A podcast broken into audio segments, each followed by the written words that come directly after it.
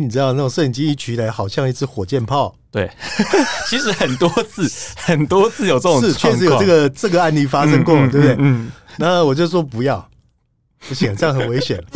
闲聊军中八卦，讨论军情动态，还是一起来研究军武知识？这些尽在口味丰富的部队锅。欢迎回到部队国，我是联合报军事记者徐宇维。今天我们聊的主题呢是到战区拍摄去，聊到战地拍摄和我们一般拍的演训有什么不一样？像平常呃联合报有很多的军事的专题，那我们看到都是军方他们可能平日的生活，或是像他们在训练的状况。可是如果今天我们是到实战的战区拍摄的时候呢，它会不会和我们平常看的战演训有很大的差别？或者是说我们可能去战区拍摄？那一般民众可能想战区可能就是千疮百孔啊，走路三步可能会遇到一个 IED 啊什么之类的，呃，可能会跟我们想象中会有一些落差哦。那我们今天很高兴呢，邀请到呢是我们联合报影音中心的副主任施维明先生。那他同时呢也是经历过好几次战区拍摄的摄影记者。那石头哥您好，哎、欸，大家好。那石头哥，我们先今天先聊一下，就是您大概是在一九八零年左右，八零年代尾巴入行的嘛，对不对？呃，那时候。其实记得一九八八年，八八年入行。对，那那时候你一开始哦，你怎么会怎么样入行？那怎么样会开始去进行这方面军事的拍摄呢？其实我在刚入行的时候，那时候跟一般的摄影记者一样嘛，嗯、社会新闻、国会新闻这两岸新闻的两边跑。嗯，那后来大部分时间都是跑两岸的。嗯。然后后来我换家公司之后，慢慢的，因为里面的文字记者也是国际跑国际的，然后对军事方面很有兴趣，就慢慢的去接触这方面。嗯，那你那时候怎么会对军事会有兴趣？从小对军事就蛮有兴趣的，应该男大部分男生都这样吧？也是哦。对，那你第一次哦。去到这种很特殊的战区拍摄，嗯，就是我大我们刚刚有稍微聊一下下，就是在一九九一年那时候，嗯、那时候的战争的情况是什么样子啊？你还记得吗？其实那个时候，应该说，我必须说，我自己觉得我们并不是去到所谓的战地了，因为嗯嗯，跟真正的战地其实差很多，嗯、所以我都说我们是跑战区，嗯，因为战区范围也很大嘛，相关周边相关国家。嗯，其实都算战区嘛，因为所有的军事设施人员可能都在周边国家的都有配置啊，或者进出这样的。嗯，所以我第一次去的时候，九一年波湾战第一次波湾战争的时候，我们是先到埃及，然后埃及其实也没有太多的状况，嗯，所以我们就到了约旦，嗯，约旦其实。感觉上好像也没有太紧张的感觉。嗯，就你入境的时候，你完全没有感觉到有在战争吗？没有啊，因为感觉那边离他们其实很远啊。哦，还是有段距离。因为光从约旦首都安曼到那时候他们跟伊拉克的边界的时候，嗯，我那天来回大概快十个钟头。哦，这么远？对，嗯，对。我一个人单机跟着租的采访车司机，就一个人杀过去。你单机？你那时候有文字记者吗？有有，但是因为分开进行，分开进行，因为他可能要电话连线啊，或是联络其他事情，所以可能都是我自己一个人去这样。嗯，你不会觉得在一个遥远的国度特别的孤单吗？嗯，其实蛮有趣的。嗯，因为那边很多那种司机可能都都不是所谓的约旦人，嗯、可能都是孟加拉或印度人。嗯嗯，啊就。他讲他的这个很奇怪的英文，很奇怪的英文。那我们用这个半吊子英语，在一路上就跟他哈拉哈拉来哈拉去，就 也就大概到了那些地方了。嗯，对。那那个时候去的时候，到了边界，当然他也是禁止拍摄，但是大概以目视来看，大概都可以看到那种那些逃难难民的车辆啊，车队就这样从从伊拉克那边进到约旦来。嗯，对。那时候你有感受到那种战争的气息吗？看到那些难民的时候，当然那是我们第一次真实的自己在我们面前，跟我们从电视画面上面看到的是，那感受真的是不一样。因为你可以看到说，那一台小轿车里面挤满了人，嗯，跟他的行李，然后车顶上堆的满满的，可能他们家当的床垫、棉被、行李，嗯，然后你就会发现那台车的那个后轮是外八的，塞这么满，对，你就感觉哇。他开这么远到这个地方来，他都还能够这么安全的抵达这个边界，我真的觉得替他 替他感到幸运了。嗯嗯，对，因为好像沿路上其实也不见得很安全，但是就感觉哦，这些人真是千辛万苦赶到这边来。可是以一个摄影记者来讲，我们常常会很重视，就是被拍摄那些人他的表情。你那时候看他们的表情，你有觉得有感受到他们特别的惊恐吗？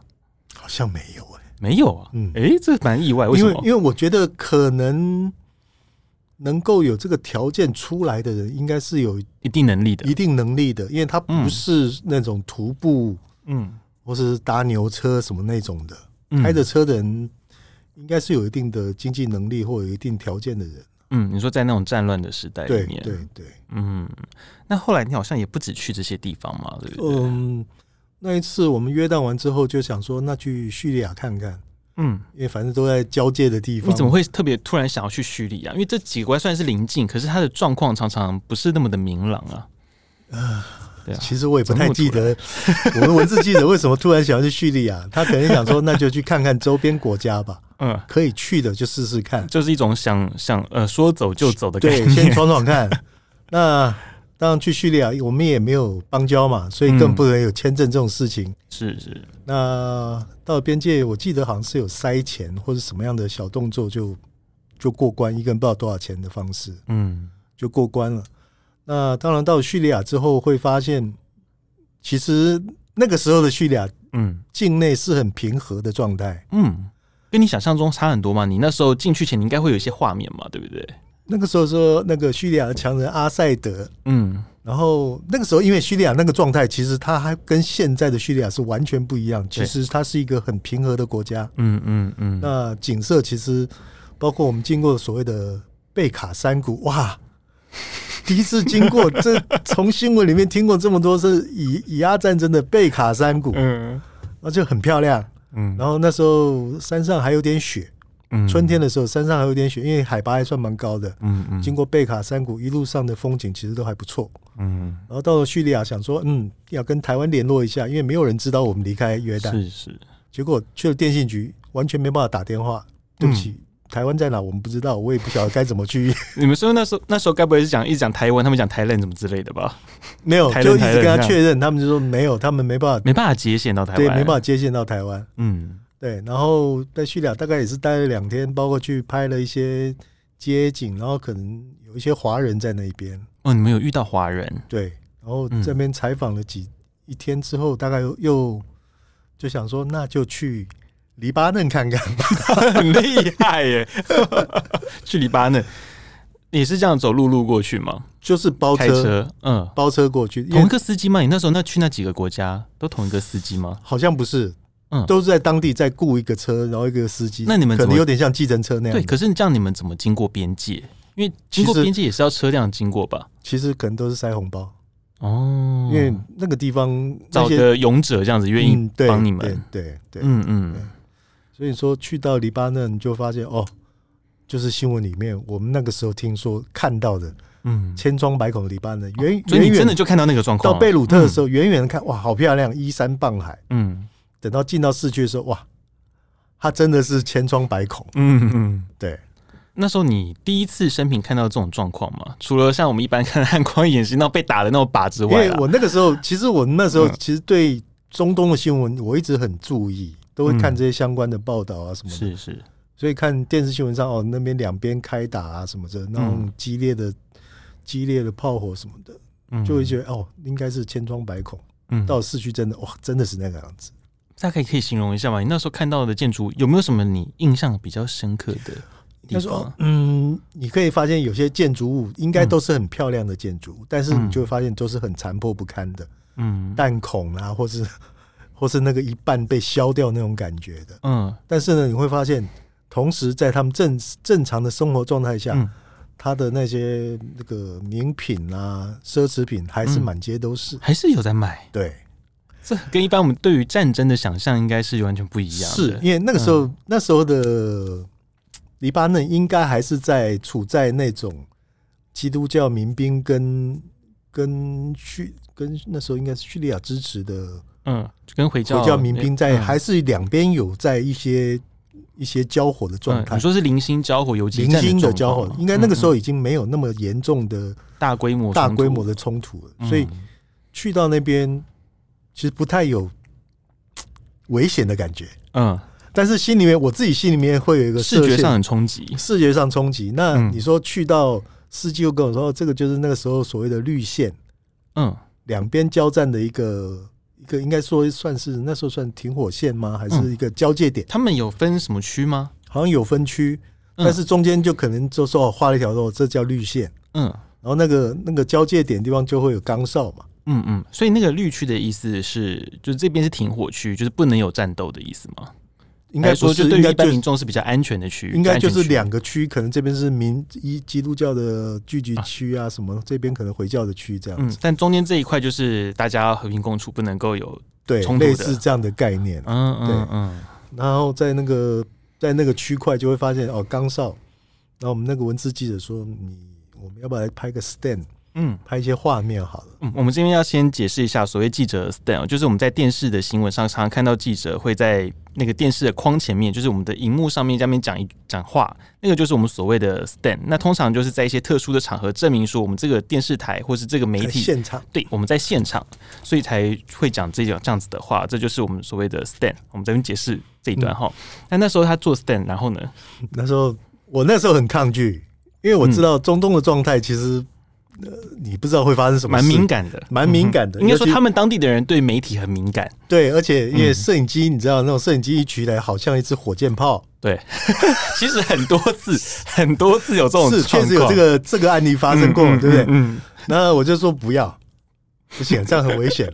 然后他他就说要做，要拍，要拍。嗯，好吧，我一举起来，旁边一个警察就应该是警察吧，嗯，就走过来说：“哎，这边不能拍，请你们。” 还对你们还算有礼貌吗？那个时候还算蛮还蛮有礼貌，尤其因为我们算应该说亚洲脸孔，亚洲脸孔，甚至于是在中东地区对这种华人还算蛮蛮有礼貌的。嗯嗯，对对，比较没有排斥了。对他们其实中东不会，中东对华人他们没有那种不像欧美那种感觉。嗯嗯，就请你们就不要再排了。那可是怎么办？你们还是有任务要解决啊。其实我觉得还好，还好，不上个 stand 也没关系，反正画面都拍到别的地方嘛，不一定非要在这个敏感地区嘛。因为其他市区你开没有人，没有那么多这种军警的地方，其实还是可以做这件事。其实那个现场的画面，就是你那时候说那种千疮百孔的画面，其实就已经很能表达那个意思了，对不对？对，因为你随处都看得到嘛。嗯，你就算有很多那种建筑物。就很明显的看到嘛，嗯，子弹孔那玻璃是破的，墙上都噼里啪啦的乱七八糟的都有啊。那可是有所谓像一般我们常在呃战区上看什么青烟袅袅啊那种感觉有吗？还是说就是很 就是一个打完了已经完事后的感觉？其实那个是已经结束不知道多久的事情，嗯，就没有恢复。对对，嗯，因为那个时候他其实内部可能跟他们政府状态呀、跟派系都有关系，所以他其实没有恢复的那么快。嗯，对。可是你们进去到那一块地方的时候，有没有提醒你们说这边有危险啊？有没有你们特别注意的？会有吗？都没有，没有啊。这样，因为没有人知道，嗯、因为我们去的中东，我们当然会先找代表处嘛。对、嗯，先可能跟代表做个访问，了解一下状态。我们国家在这边的住处啊，或者侨民的状态，基本的一些。对，因为对于台湾来说，我们第一个关心的是当地的华侨。对，嗯，对，那我们会了解这些东西。嗯，那当然，那时候呃，约旦有个跆拳道教练是跟国王是好朋友嘛。嗯，对，所以我们那时候也去拜访他，也去跟他聊了一下当地的状态。是，但是你说去叙利亚跟黎巴嫩，其实他们没有人知道我们会去那里哦。所以你们那时候的主管并不晓得你们会往那个地方冲，因为家里我们去黎巴嫩跟叙利亚的时候，其实跟台湾是失联的。嗯，啊，完全没有人知道我们去哪里。嗯，所以我们才说要去。叙利亚打电话什么完全都没有，想要报个平安，就发现没得报。对，所以只有从黎巴嫩再杀回约旦之后，才跟台北讲哦，我们去了这些地方。嗯，那台北长官怎么样？松一口气，还是已经，还是其实你们已经报失踪人口了？没有没有没有，应该没那么严重，因为还好不是阿富汗哦。阿富汗的话，可能就怕说你们会不会出现在一些 DV 带上面之类的。记者，我觉得记者生涯本来就这样嘛，随时有可能很多突发状况发生嘛。那这种东西就是平常心吧。那那时候你们在那个在在地哦，你们怎么样去做联系？因为像那个第一次你，就您第一次去波湾战争的时候，那时候是没有任何新闻窗口的，对不对？那个时候应该说在约旦，他们有所谓的新闻部嘛，嗯，他会要求媒体要要登记，然后领证这些状态。有这个有这个机制会有，因为他知道你是记者进来嘛。嗯，他们会特别照顾你吗？没有啊，没有啊，所以只是领个证，就是说明我来了这样。你一有一种这照顾，就像在埃及的时候，他们会派新闻官跟着你拍东西，你拍了什么不应该拍，他会要求你删掉、删掉，或者是不让你在这个拍。嗯嗯，埃及会，那约旦我还没碰过。我约旦我其实我去过，可能五六次以上吧。嗯，我还没碰过这种，他要求你删掉什么或者新闻官之类的，倒是没有。嗯，对。你到了那边之后，你怎么去跟当地做连接？怎么去联系当地的人？或者说你想要拍什么样的画面？你要怎么去找那个窗那些窗口？因为其实你说我们在约旦的时候，嗯、那时候当然都会去找 AP 嘛、路透这些通讯社嘛。嗯、因为那时候通讯社那些，那时候你要传送卫星，只有这些去这些地方嘛。嗯嗯。那那个地方你就可以跟他探听一些讯息。嗯，对。所以你说我们在约旦我们会拍什么？其实，在约旦顶多就是我去到伊拉克边界拍的拍拍一些画面而已。嗯，所以约旦其实是蛮平和的，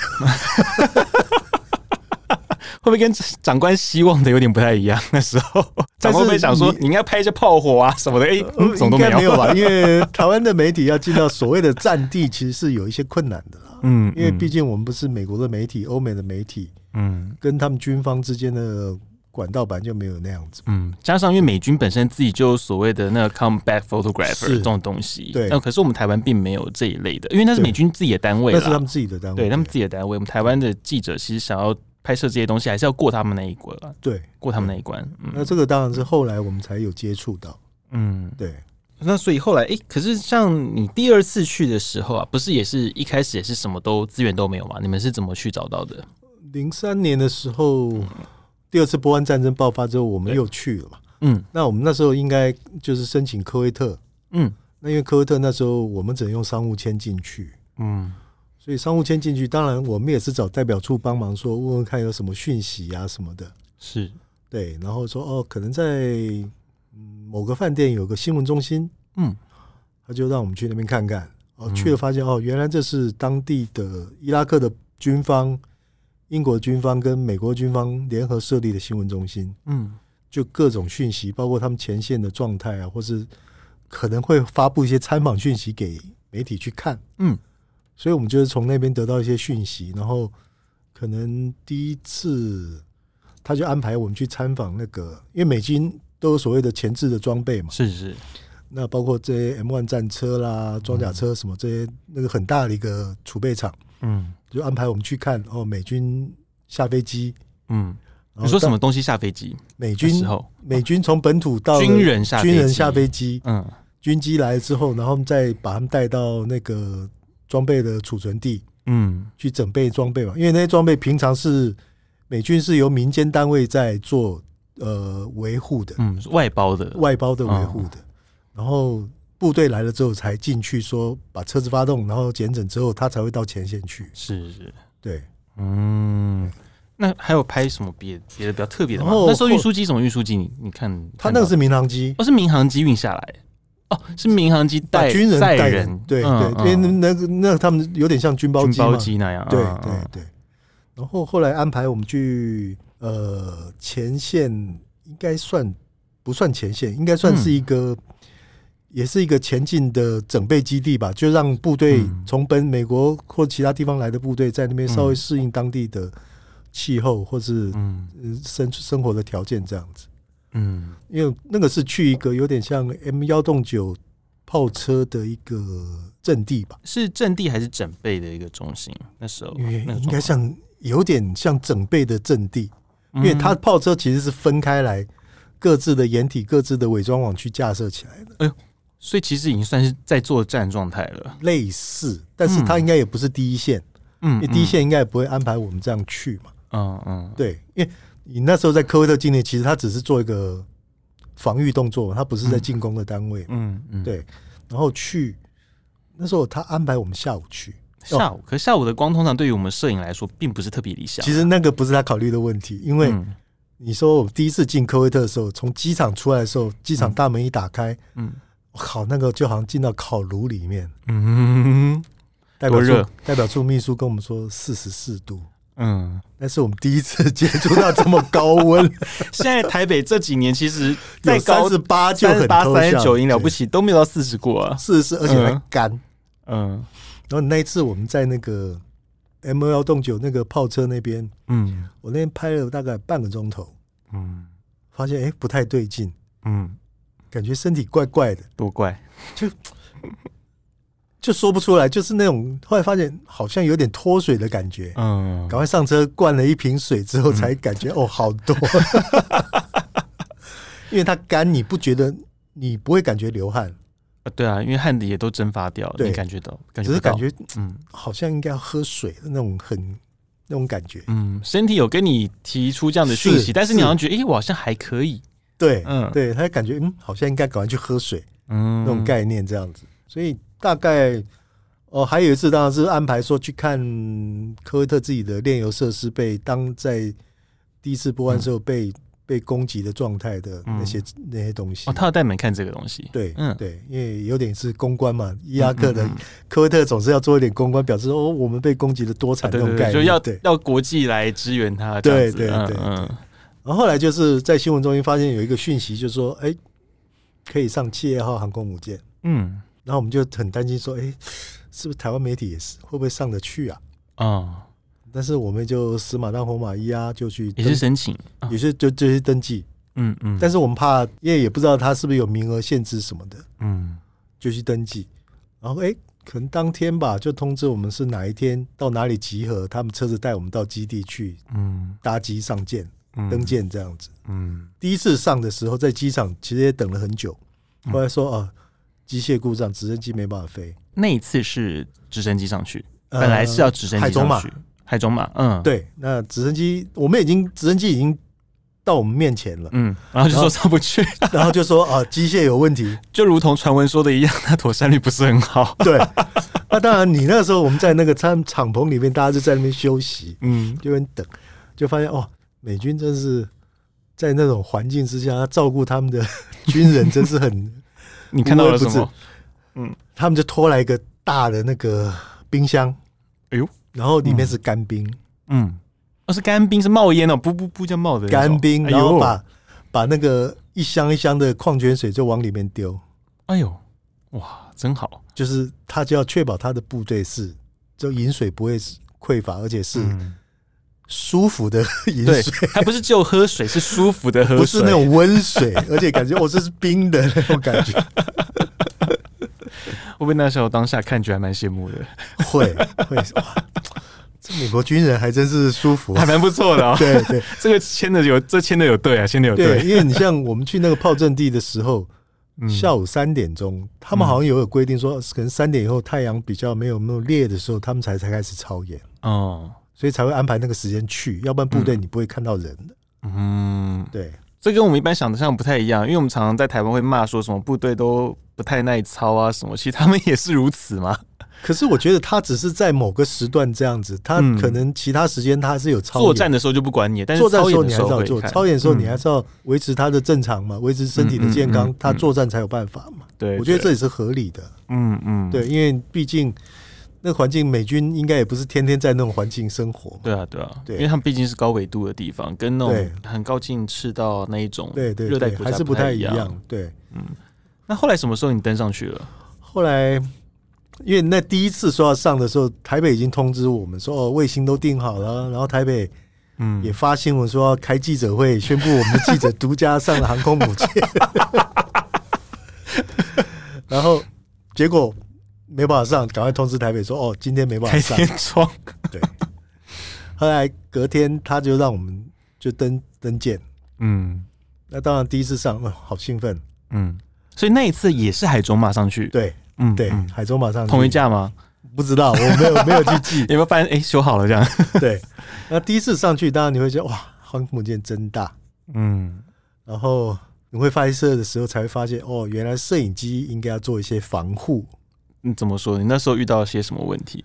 因为你知道军舰的雷达，嗯，它电磁波很强，很强，嗯嗯，你就会发现摄影机拍的时候，你就会发现在那个 Finder 的荧幕上面会发现有一条那个水平的波纹哦。我们这边讲一下那个摄影的术语哦，就我们讲的 Finder 就是指观景窗了，就 Viewfinder 啦。对，对，因为我们已经行话讲太久了，有时候都会忘记提醒大家。就我们会有一个观景窗，就看你那个现在拍摄的画面怎么样子。那它其实就像是一个荧幕，就是一个荧幕嘛。但其实哦，就是那个雷达打到的时候，其实不只是那个观景窗的荧幕有打到，其实是连机身本身都打到了。应该是机，它机身都打到，所以我会看到那个。那个那个水平的波纹是从上到下，嗯，而且你会感觉那个是很规律的，嗯，它转一圈丢这样，转一圈到你这来就来一下，就来一下。我说哦，那以后这种碰到这种就是要包铝箔在机身上，是就可以避掉。一部分的电磁波，那是你生平第一次遇到这个状况吗？对，嗯，我生平第一次遇到这个状况是在九鹏啊，哦，那个 打飞弹的时候，那个也很强的，对，那个很强，因为我们前面刚好是英式飞弹的雷达，它扫一次就很明显，就是刷一次，但是那一次我们其实大家都包了铝箔纸，嗯，不过我们离雷达太近了，但是它那个应该放发发射功率应该蛮大的，蛮大的啊，那次就觉得就是身体暖暖的嘛，对，因为那次上去新闻官就安排说好，可能大概是包括。海鹰直升机啦，嗯，呃，E to C 啊，然后 F 十，哎，那时候还是 F 十八吗？还是？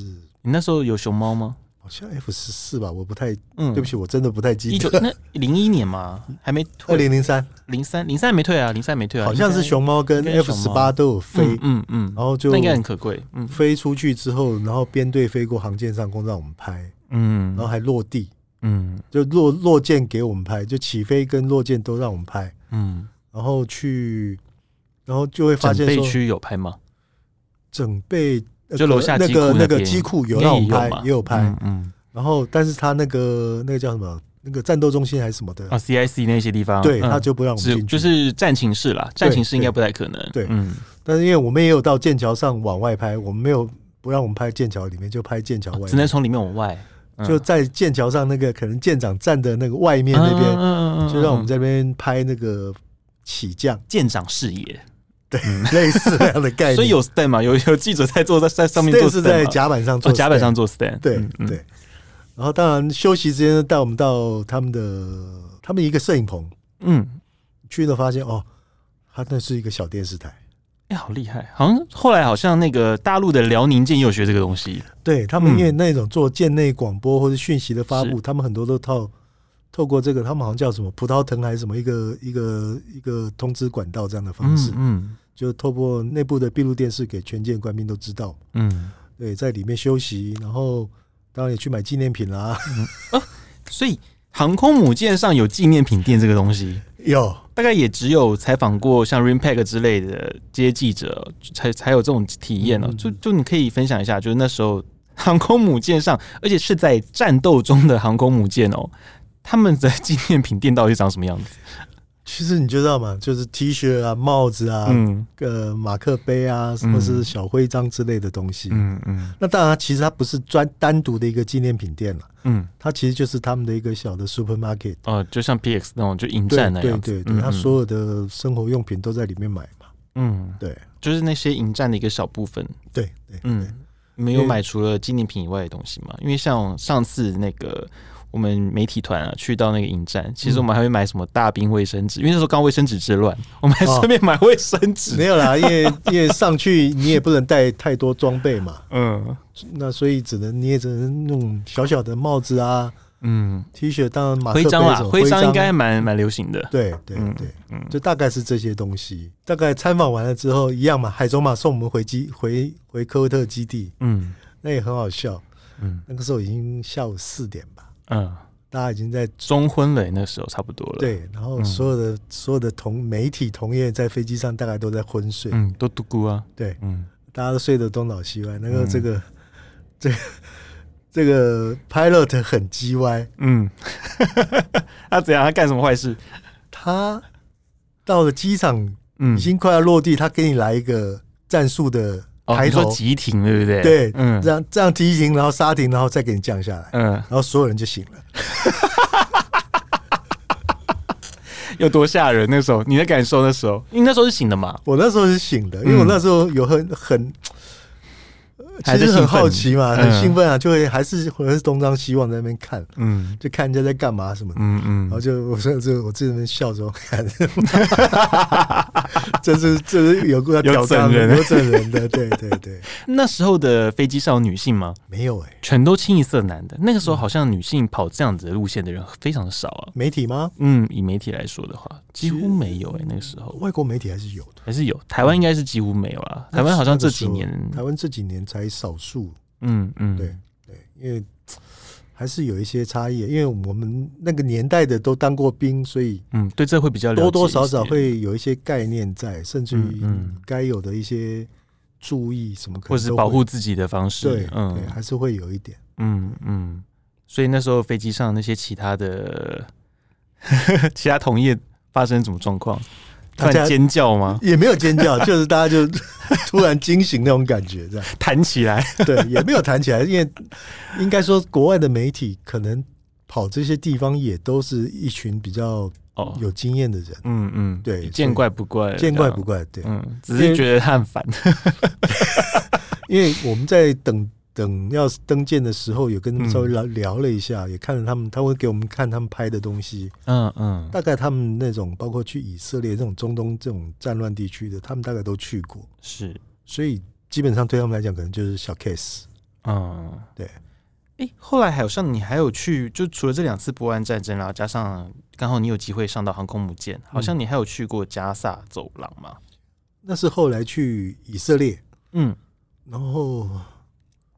呃，其实也不是，也不是加萨走廊，嗯、有点像那时候叫什么屯垦区，屯垦区外的一个那个巴勒斯坦人住的区块。嗯，然后去了，然后本来好像目的不是那里，但是经路上经过的时候，看路边，哎、欸，怎么好像有在管制啊？啊，因为他们以色列部队那种吉普车，然后阿兵哥就站在路边管制，然后司机就说：“哦，那个，嗯，可能在那个里面有什么事情发生。”啊。然后说：“哎，那你可不可以带我们去？”嗯，他就带我们过去，然后在那边看，哦，就看到一个以色列的哨所，嗯，在路边的一个哨所，那种有点就是小小的一个班哨那样，里面有围墙的，嗯，然后在他对面呢，一群巴勒斯坦的年轻人，嗯，应该说年轻人大大小小都有，嗯嗯，然后就是这边的巴勒斯坦人就丢石头叫嚣，嗯。嗯挑衅他们，挑衅他们，嗯，然后你就会发现，哎，然后以色列部队就就没有反应，嗯嗯，然后这边可能丢石头丢累了之后呢，就停下来，然后以色列部队探头出来，就是打发射催泪瓦斯，哦，所以他们是等他停下来才开始打，对，然后橡皮子弹，嗯，然后因为那个那是那个距离其实很近，你知道，就好像我站在一条两线道的马路上，我站在这一侧。他们在那一侧，嗯，就大概隔不到十公尺，我跟他们的距离不到十公尺，嗯，那两边大概也就是十几二十公尺的距离，是是，我就看他们打，然后我们，然后我们的同事就说：“哎，你不要靠那么近。”我说：“不会啦，他们以色列部队都有内瞄的红 红点。哦，有那内红点，那时候那时候就已经有装那些东西了。”对，嗯，然后我说：“而且那橡皮子弹嘛，嗯，我说我们跟他保持一定距离，因为我是站在巴勒斯坦的后面一点。”其实那还是在他的火线范围内。对，我们那时候，我其实后来我离他比较远一点。嗯，我前面是站在他们两边的中间，大概隔十几公尺的距离，这样左边右边左边右边这样在拍。嗯嗯嗯，对，然后还捡了几颗橡皮子弹，跟 跟他催泪瓦斯的小小的小罐子啊，那个东西呢，嗯，你拿起来闻才发现，哇靠他妈的，那个 那个他发射完你会发现还是很冲。嗯，但那还里面还有残留吧？对，那个味道真的很冲。嗯，对啊，就嗯，好，蛮好玩的。嗯，那应该是最接近他们就所谓的小冲，就是那种小区域性的小冲突的一次。对对，嗯，对，因为这种就跟我们在哭墙看以色列部队巡逻完集体清枪一样。嗯，那个一整排大概可能一个排的兵力吧。嗯嗯，就在那边集体清枪，你就听到枪声咔咔。耶。当下你会觉得有一种有威胁的感觉吗？哎、欸，不会，因为其实像这几年啦，因为刚好香港有一些像是黄伞运动啊那些的，嗯、就是也很多同业其实也遭受过那种催泪瓦斯的攻击。那你在当时那个状况跟前几年那时候香港那个状况，你觉得会有差异吗？你觉得？这之间应该说那种氛围，以色列那个状态，它是比较小区域的，嗯，然后那个比较针对性，嗯，然后香港这个，我们感觉上从画面上看起来，反正这是无无差别攻击，无差别的就是发射嘛，就是要去，因为它距离人群人群的基数很大，跟我们在看那个巴勒斯坦那个状态完全不一样。嗯，接下来就是台湾是有很多的战演训，然后常常会讲求说要实战化那些，那其实常常也会带我们媒体去看嘛。那你觉得，就你过去像那几次哦，就是第一次波湾战争，第二次波湾战争，然后到现在，像因为我们也曾经搭过蛮多次去军方的演习，嗯，你觉得那个落差，你觉得感觉差在哪些？虽然都是安排的，都是安排的啊，其实的操演，嗯，但是不好说哎，欸，因为感觉。美军那个好像你会感觉他比较真实，因为你知道他打过仗，所以他安排的东西可能就是他们的想定都是真实的状态。你觉得会是一种刻板印象造就出来的吗？有可能，嗯嗯，因为看美军你会觉得哦，他真的是在作战的，嗯，这批人他真的是在作战，真正在那个，就算你说航舰上的战机起降，他也是真的是在作战的状态下，因为那时候在他是在波斯湾里面，嗯。所以你说他是不是真的也是作战？他是在作战状态下，哦嗯、对，所以他真的所有的所有的操作都是很标准的，嗯，因为台湾现在不是战区，嗯，所以你说他所有的都是按照照表操课，嗯，就所谓的那种想定了那些，甚至于一再的演练嘛，嗯，哦，可能预教一教二教三教，嗯，那你说人家航空母舰，它每天就是这样子在飞，嗯。所以你并没有听说过他们就是在什么操演前媒体来之前啊，先来练个两次这样子，好像没有、欸、没听过吗？对啊，嗯、当然你说像 Rampage 有可能 Rampage 会啦，因为他们还有所谓的 photo exercise，就是我单纯为了拍照的操演。对，嗯，对，所以那个不太一样，毕竟有真正实战机，嗯，是确实是不太一样。嗯，还是你觉得他们那些官兵的气质会有差异，就那种会有。多了一股肃杀的感觉，肃杀哦。因为有些人会觉得，像在他们去去国外啦，就是遇到那些战区的人，因为他们是真的已经在打仗的人，然后也是真的，有些人可能已经杀过几个人了。那个他们那个气质会跟一般的就所谓的后备役的人，就是可能我在国家里面当国民兵啊什么之类的那种，会有一些差异。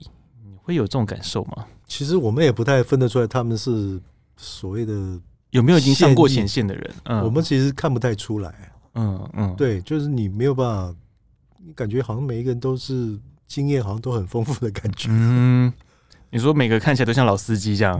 对对对啊！我们说实在，我们也没办法分辨出来，因为我们只能说，我就是上去一下，马上没几个钟头就下来。嗯，我短短的时间才接触他们，所以我们也没办法去判断他们到底是不是。这种后备役啊，或什么，或是现役人员那种概念，嗯，对，因为美军确实很多是用后备役国民兵的方式调调到前线去嘛，是是，对，所以那个又不太一样，因为国民兵受训的时的强度跟时间可能比我们的后备军人还要多嘛，嗯，对，所以甚至于在实战中很多是国民兵的部队在打，嗯嗯，对啊，那你从他们的动作中会看出差异吗？